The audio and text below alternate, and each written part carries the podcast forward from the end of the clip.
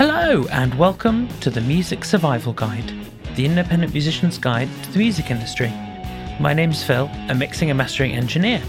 It may interest you to know that I actually record that little snippet of sentence or two every single time for the podcast individually. I don't know why I do this. I don't know why I haven't pre recorded it. But that, once again, is not important. This week, I carry on my interview with Did and Grant of Empyre. We carry on from last week to discuss things like what social distance gigs are like as a performer, trying out your newly written songs live and seeing how people react to them, and working at your band end goals and working towards those.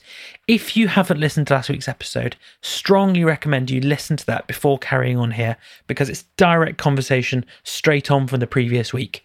If you listened to last week's episode, you'll also know that Stone was one of their favourite songs. At the end of the episode, you'll find out why. Anyway, on with the interview.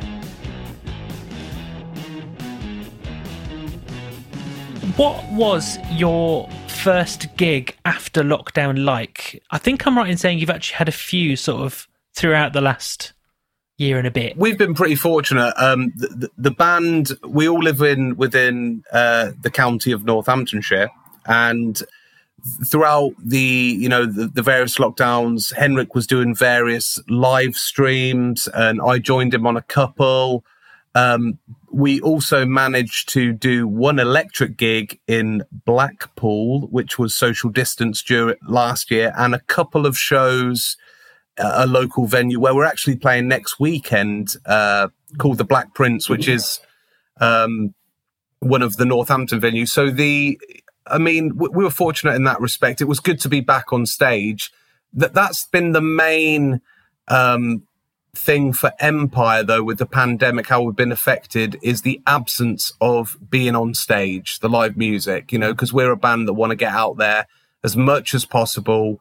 Prior to the pandemic, we just got off the back of playing one of our biggest events with Planet Rock called uh, Winter's End. And we'd had such a brilliant reception uh, from that audience. Then we did a couple of tour dates with a band called Dax and Roxanne. And then this hit so we, we had a lot of cancellations, but we did get some shows in last year, and we are gigging now. So um, it was great. It, it, was it was great to be back. That's that's my answer. You know, that was that uh, we had a you know good crowd. There were some acoustic shows and one electric show. It felt quite different um, doing those gigs because you almost get used to gigging every weekend, and it becomes the norm. So after you know, a long period of, of not performing, actually getting back on stage again was quite exciting and uh, had nerves again, which is not something I've kind of had for a while. I'd agree with that. Yeah, I'd agree with that. The nerves definitely returned. Yeah, because of the absence. Uh, certainly, uh, this this last lockdown has been probably the longest. Uh,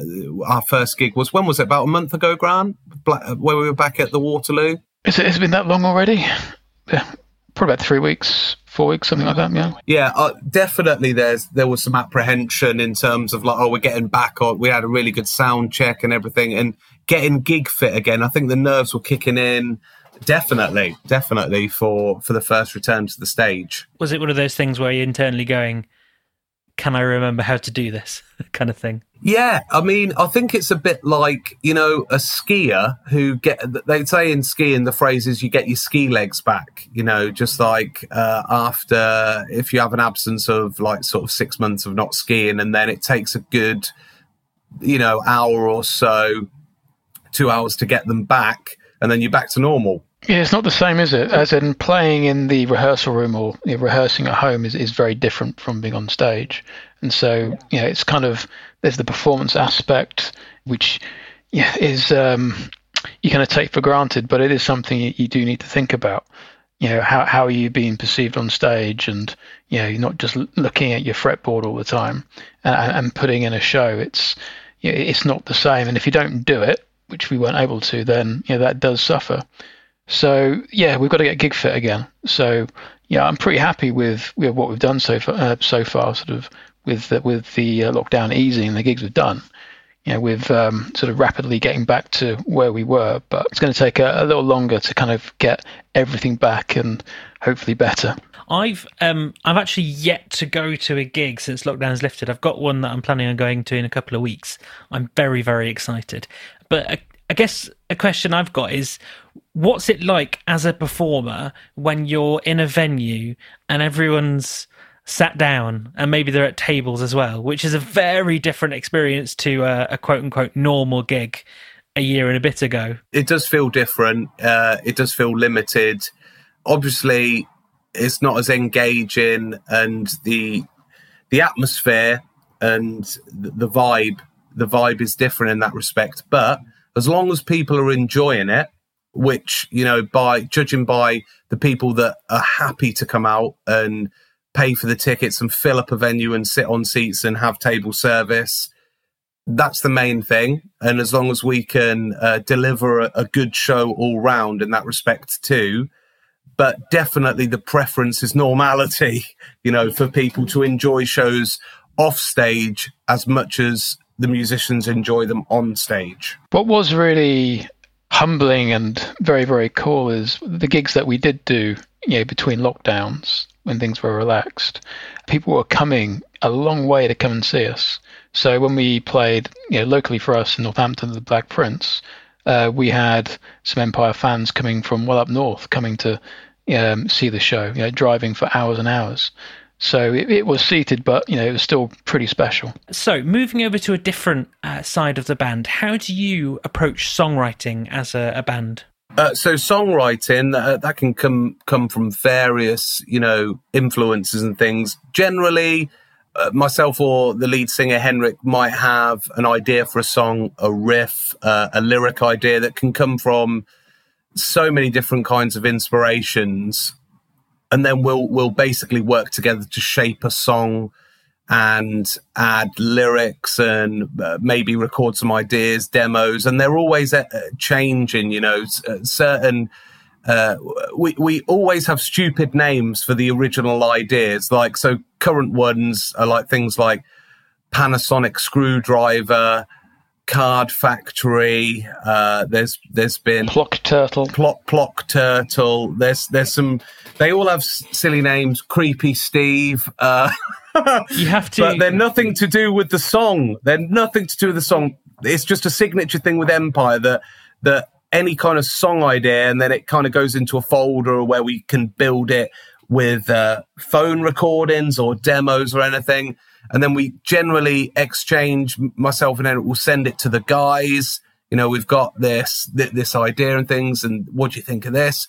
And then we'll try and shape an overall song structure format with parts, and then the real exciting stuff starts to happen when we bring it to Grant and Elliot, and they can use their creativity to add their parts and try their ideas out and we're ve- as Grant said earlier, we're very, very pedantic and specific with every aspect of notes and groove and cymbal hits and tempos and pitching and harmony and solo here, solo not here, too busy solo. We're ve- that's when the real exciting stuff happens, where we break down songs in the rehearsal room and they take they they take on the form that will then go into the studio we always prepare in advance in the studio in terms of having full demos shaped to tempo, uh, general, pretty close to the uh, uh, uh, as much as we can.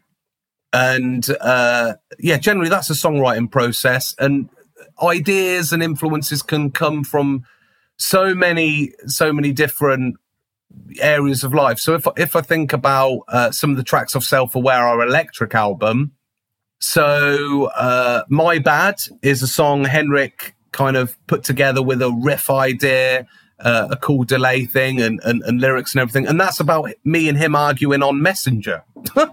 you know, that's his, his perspective of us arguing about band issues and, you know, various things.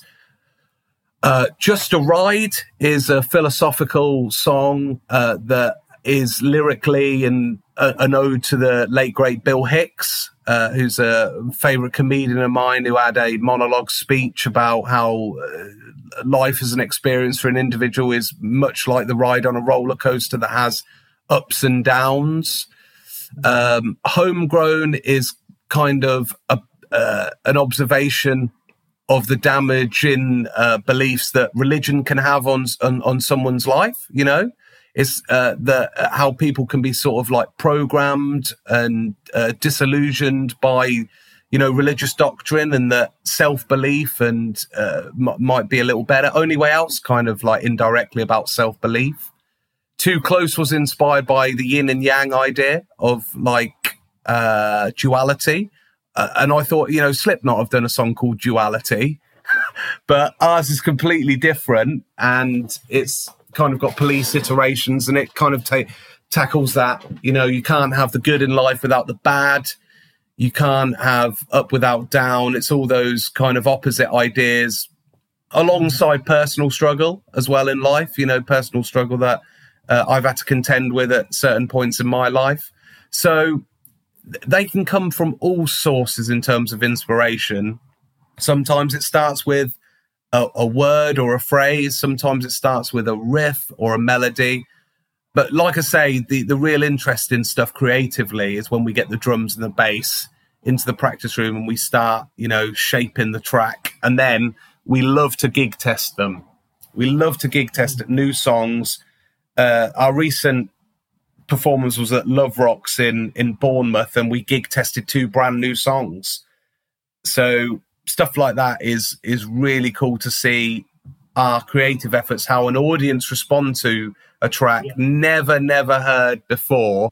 And uh, yeah, that's that's generally it, Phil. think that uh, gives you a bit of an overview. I think it's something that a lot of bands really underestimate is that gigging experience because how a song plays in the rehearsal room or even you know on the computer if you're demoing it is very different to live because you might want some parts where you can have say the audience chanting along or whatever it is.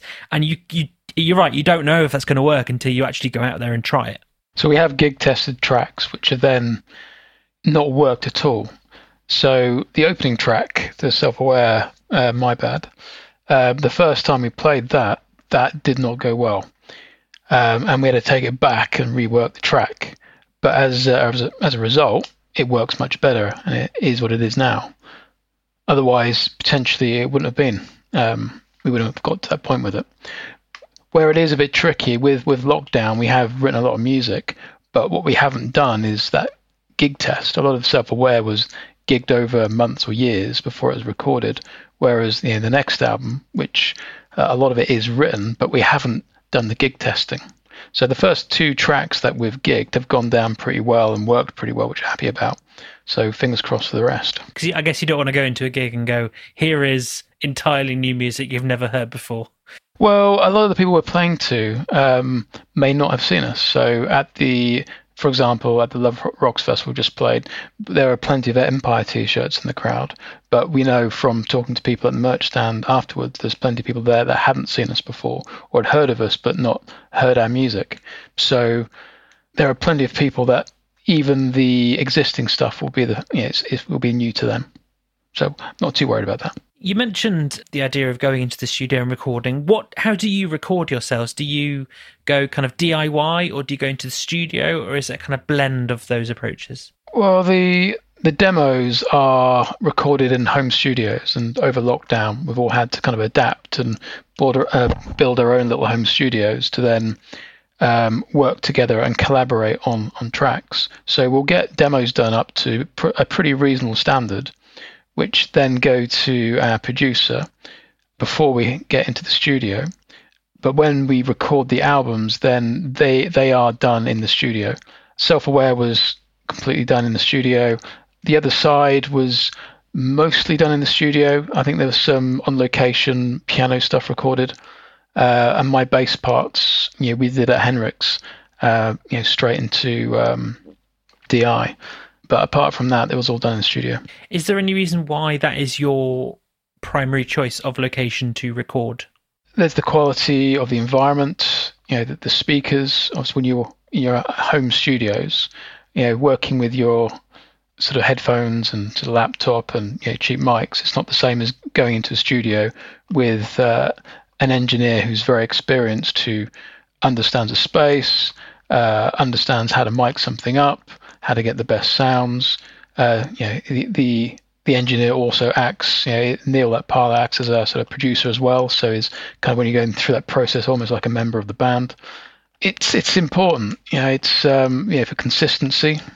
It's also a space where you can be loud. exactly. Yeah, that's true. It's it's a big advantage that that you don't have to find creative ways to record things like drums. You you can just do it wherever in the studio. But yeah, recording drums is quite quite the art. So it's it's not a case of sticking in a room mic. You've got to know where to position them, and also tuning and having access to in studios as well, they'll typically have a, quite a lot of equipment. So while iDrummer will have his own kit and snares on a particular track, there may be actually, you know what, a wooden snare here would, would sound better, or a brass snare, or something like that. So it's it's it's also a space where you can be really um, creative, isn't it? That you can try some weird and wonderful ideas. Yeah, science laboratory. You know, the studio is uh, particularly as well for like recording guitars. Certain uh, guitars, you know, with like my amp sound on it, but like for Dublin, you might want a, a more aggressive sound.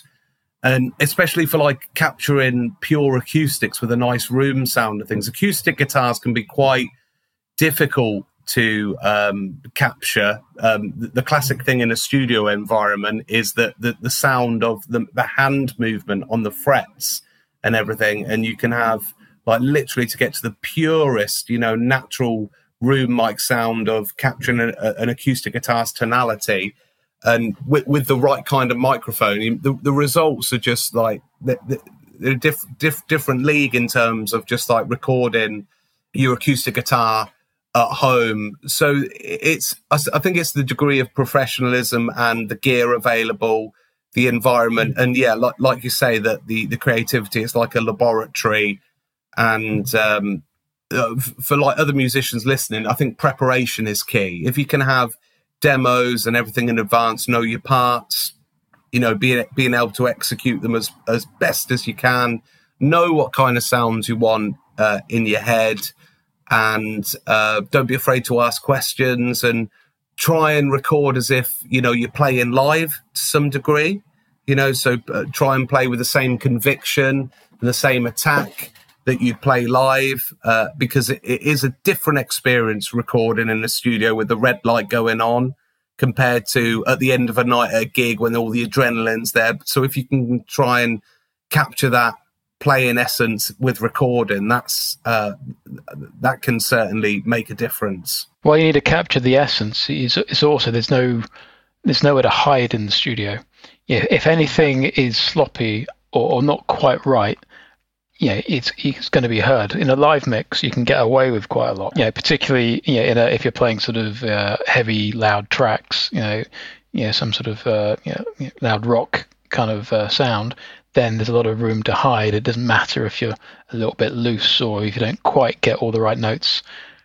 In the studio, if you're recording, yeah, that's going to be recorded and you'll play it back and yeah, there's nowhere to hide. So preparation is absolutely key. Yeah, and the other, of course, the other good thing about a demo when you go into the studio to record the the proper thing is if you're doing um, a recording approach where you do one instrument at a time, it means that the drummer has so much more to listen to of a complete track rather than just a rhythm guitar. Yeah, exactly. Yeah, working with a click in his ear. Yeah, just playing off certain things. It's it's a real asset. Yes, good point. It makes for much better music at the end of the day, I think. Yeah. So, how is the band managed? Do you have a sort of single point person or do you share out tasks? How do you go about that? We're, we're actually with a uh, company called uh, Rock People Management, RPM, and we've been there with them for a number of years. Terry's the head of that. Uh, Terry's got a team, and we've also got um, uh, Dan alongside us, who's from Earache, uh, ex Earache Records as well. So he's a a really really good asset, and uh, the, the, kind of the management is they they help with the the development and growth of the band as well as the the festivals, and then Henrik's sort of um, a massive asset to the the band as well because he's got a huge business background as well. So he's he's he's just really really intrinsic and clued into the the logistics side of things and management and you know running a smooth ship so primarily um, we have a management company we work with that's a team and and henrik alongside of that who I, I kind of share responsibilities with but generally in that respect i'm very much following his lead because of his experience and he's just so good at it. And um, then yeah, the, the the duties are then shared amongst the musicians as well in terms of taking care of social media, taking care of uh, you know all, all, those aspects of you know contacting companies and promoting and you know it, it's a it's a team effort i'd say phil is the best but we do have management how did you um, find them or did they find you a bit a bit of both really we we were aware of of rpm and i think uh, what happened was Terry managed to catch one of our early self-made drive videos, which we filmed in a car park in Birmingham. Really, really nice car park. It was actually one of my students' car parks and I think made the contact there. And then we went up, myself and Henrik went up to Lancaster for a uh, a meeting. And at the time, she was just starting off in management. She had a lot of uh, background in the music industry and a lot of European experience, uh, you know, with uh, companies like HRH and kind of branching off her own as a manager and was very intrinsic in the success that M- Massive Wagons have had because that's her partner's band, and they're they're now a charting band, and they they have played arenas and things. So uh, yeah, she's um, she also manages us. Nice people to be with. It sounds like to me. So when you were going up to that meeting and you knew you were going to have to chat business talk about the band and things like that, how do you prepare for that kind of meeting? I think um, well, you've got to try and look at things objectively, and we're in a creative industry. But I think any any band has got got a kind of approach. You know, what's the end goal? What, what one of the, the the real useful things with having Henrik at the forefront is prior to meeting to Terry, we, we were going for various consultancy meetings with various industry people. We ended up in London. We I think we ended up somewhere South. Uh, we ended up somewhere near Manchester, meeting various industry ex label people, you know, that had been in the industry for 20 years, ex, you know, PR or current PR people and current, you, you know, people working in the, the music industry. And uh, we managed to meet quite a high profile um, character that was now independent and he, he, would worked with some, some serious um, music industry labels at the, at the highest level, but was now kind of independent and working with various companies. He sat us down and he said, "Okay, guys, I've listened to the music. What do you want to do?" He said, "I think me and Henrik literally would we were still kind of trying to for, form the band." He said, "What what's the end goal here?" Do you want to record albums? Do you want to uh, be a successful touring band? Do you need booking agent? What what what's the end goal? And me and Henrik both agreed that what we wanted to do with Empyre is play the biggest rock festivals, be a part of the lineup in Europe and the UK, be on those big stages, secure those big t- tour supports, you know, with uh, international bands, and that's the the direction we uh, we wanted to pursue. So, I think for people looking at management, you've got to know kind of what what is your what is your goal for the band? What do you want to achieve in the long run? Because if that doesn't marry well with what you want to achieve, you might not need management. You know, if if you want to, you might be able to do just as much independently, and you know, in your depending on your goal. So have have kind of a, an idea of a path where you want in the long run for the band to go and then you can management can discuss short term plans and you know release schedules and things like that but have an end goal with and that's what we're we're, we're pursuing. We're, we're always chasing um, that end goal of playing those huge festivals and developing the band to that level. So yeah just to build on that it is important to set objectives. So you got to know where you want to get but also in those sort of short medium terms kind of have a a list and agree with management you know, what is it that we want to achieve? Because you need to kind of measure performance against those. And if you're not hitting those objectives you then got to analyze them. So you've got to yeah even though we're of musicians you have to think about the business side of things as well. Um, if you're paying management then you need to make sure that you're getting your money's worth and it's important that you can measure their performance And also, it's important not just to kind of measure performance, but also if you're not hitting those targets, why aren't you hitting those targets? You know, is it something in the band that you're not doing?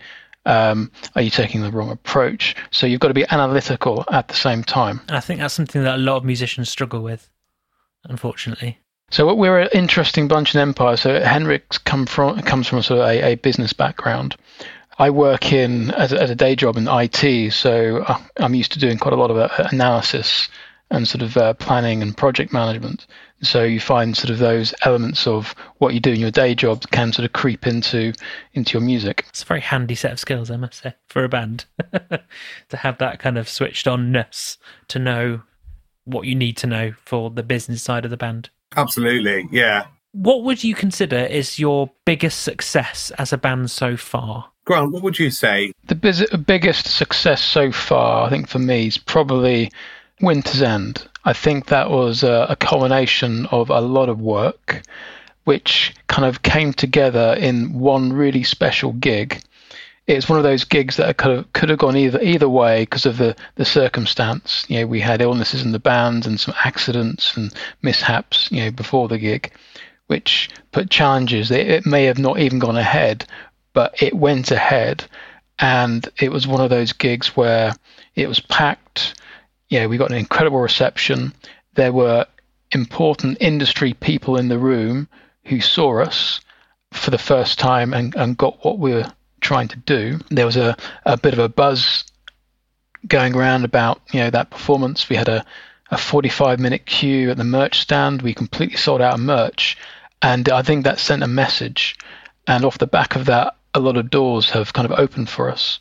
And so yeah, that's definitely you know one of the, the pinnacle moments I think for Empyre, and quite uh, a bit of a, a, kind of there's lots of things that have happened because of that gig, and unfortunately with lockdown, you know that's kind of limited what we've been able to do and capitalize. But the doors that have opened haven't closed, so yeah, I think so. Yeah, today I think that's pretty much one of the most important gigs and moments. I'd definitely echo Grant's sentiment on that.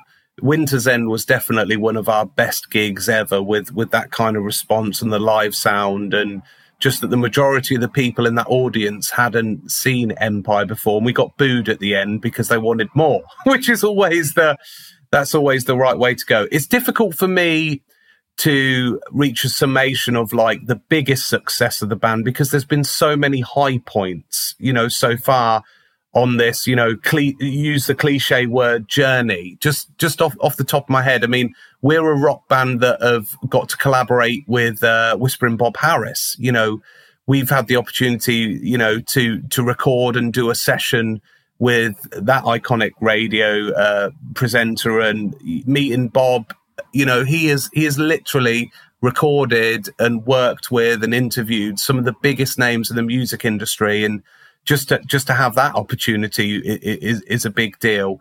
Um, other things we, have been fortunate enough to land some unsigned gigs at Arena Birmingham, which is now I think World Resorts Arena, opening up on their unsigned stage before the Eagles, the actual Eagles on uh, playing to all their fans. Uh, same setup playing to Shinedowns fans, Alter Bridges fans, uh, things like that various festival experiences. I mean, stuff like uh, even when we released Self Aware, we did an album party in London where we hired out the water rats to celebrate it, and we sold that place out and had a coach load of people travel from various parts of the UK down to London, fill up a coach load of people, and just seeing that was kind of like a rock star moment. And there had there has been so many high points so far. Uh, it's always good to reflect on on those experience because it's why we do it. It's it's why we do it. You know, it's a labor of love. Uh, be, being being a musician is a lot of graft. It's a, you've got to really want it. You've got to really want to dedicate yourself to it, and the reward is in those things that you can reflect on and think, yeah, this is why we do it. So there, there has been. I mean, the the UK press response to Self Aware was a massive highlight, getting the attention from magazines that I read as a kid, you know, going into WH Smith, reading magazines and then seeing the same people talk about our debut album and giving it the thumbs up is just like, um, they're, they're kind of pinch yourself moments and, and, and just also little things like in an audience when uh, after a gig when somebody comes up to you and they they tell you how much a song means to them. We, we we've got one fan that's been to one show. He's been to Winter's End and over the past year he's got two Empyre tattoos. He's got he's got lyrics I penned in a little room uh, a few years ago tattooed on him permanently. And he's seen us once and he's got uh, and the Empyre Leon emblem and stuff like that is just like that, that is really unbelievable.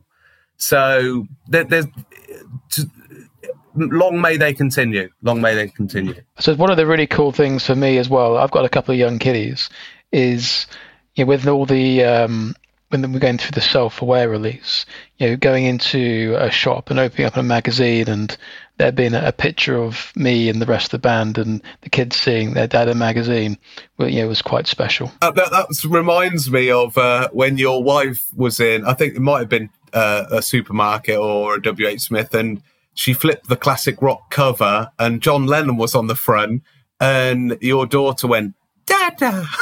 and pointed exactly, to John yeah. to John Lennon. Basically, anyone with long hair and a beard. He was in daddy. the hippie phase. That was the the hippie phase of the Beatles. Yeah, that was that was classic moment. so my last question, um, it actually links into something you were saying earlier about having plans and thoughts kind of moving forward. What are your goals for the band in the next six months to a year or so? I think we have got a very, very healthy gig and festival schedule lined up over the next six months, which we really want to capitalize on. Judging by the last two, we've we've got a tour booked in September, going all over the UK with another charting fantastic band called Mason Hill and the Hollowstar, and that is going to present our music to a whole new fan base and a lot of new locations. So uh, definitely within the ne- next six months, the festivals we've got Steelhouse, which is a big festival we've never played. Um, we've got various other festivals happening. Savfest, we're hopefully going back up to uh, Wildfire as well to play the bigger stage there. Yeah, that's that that's happening as well, and as well as sporadic gigs throughout the next six months, and just really the absence of gigs over the last twelve months, definitely to capitalize on that is you know and do our best efforts live and grow grow the fan base in that respect and develop the band and develop the live show. We've also been recording. You know, we've we've been in the studio, so part of now we've got the raw material. You know, will be uh, you know whether we need to go in and do some other things with edits and re-recording. We'll be very much starting the mixing and post production side of things. Uh, I think I'd like to collaborate more with some companies. We we collaborated with Yamaha last year and Guitar World, and uh, you know I'd li- like to develop our relationships in the industry uh, in that respect. Improve musically, naturally, get the band tighter, improve the live show, and continue to write, continue to write new material, and uh, develop that aspect of the band moving forward? That's just off the top of my head, Grant.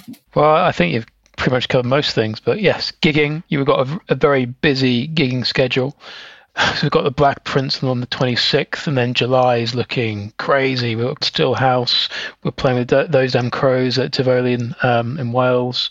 Then Savfest, Wildfire, and we've also got the platform with massive wagons and Trucker Diablo in August. And as you said, we're, we're out on the road for I think is it three weeks with Mason Hill and Hollowstar. Um, and then I think there's some other bits in between as well. So gigs are looking healthy, super busy, and as Did said, we're going to be very busy working on on the second album and trying to get that ready. So yes, lots and lots to do. I've got to say, um, in terms of your next things in the next six months, year, it sounds like there's a bit of everything coming forward.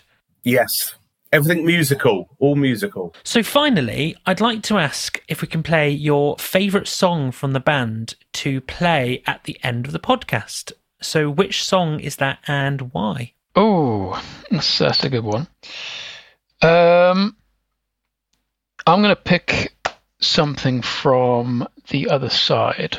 I'm going to go with Stone from the other side. Um, it's a great track, and I actually prefer it. Uh, I think it's stronger. The, the electric track is great as well in the acoustic form.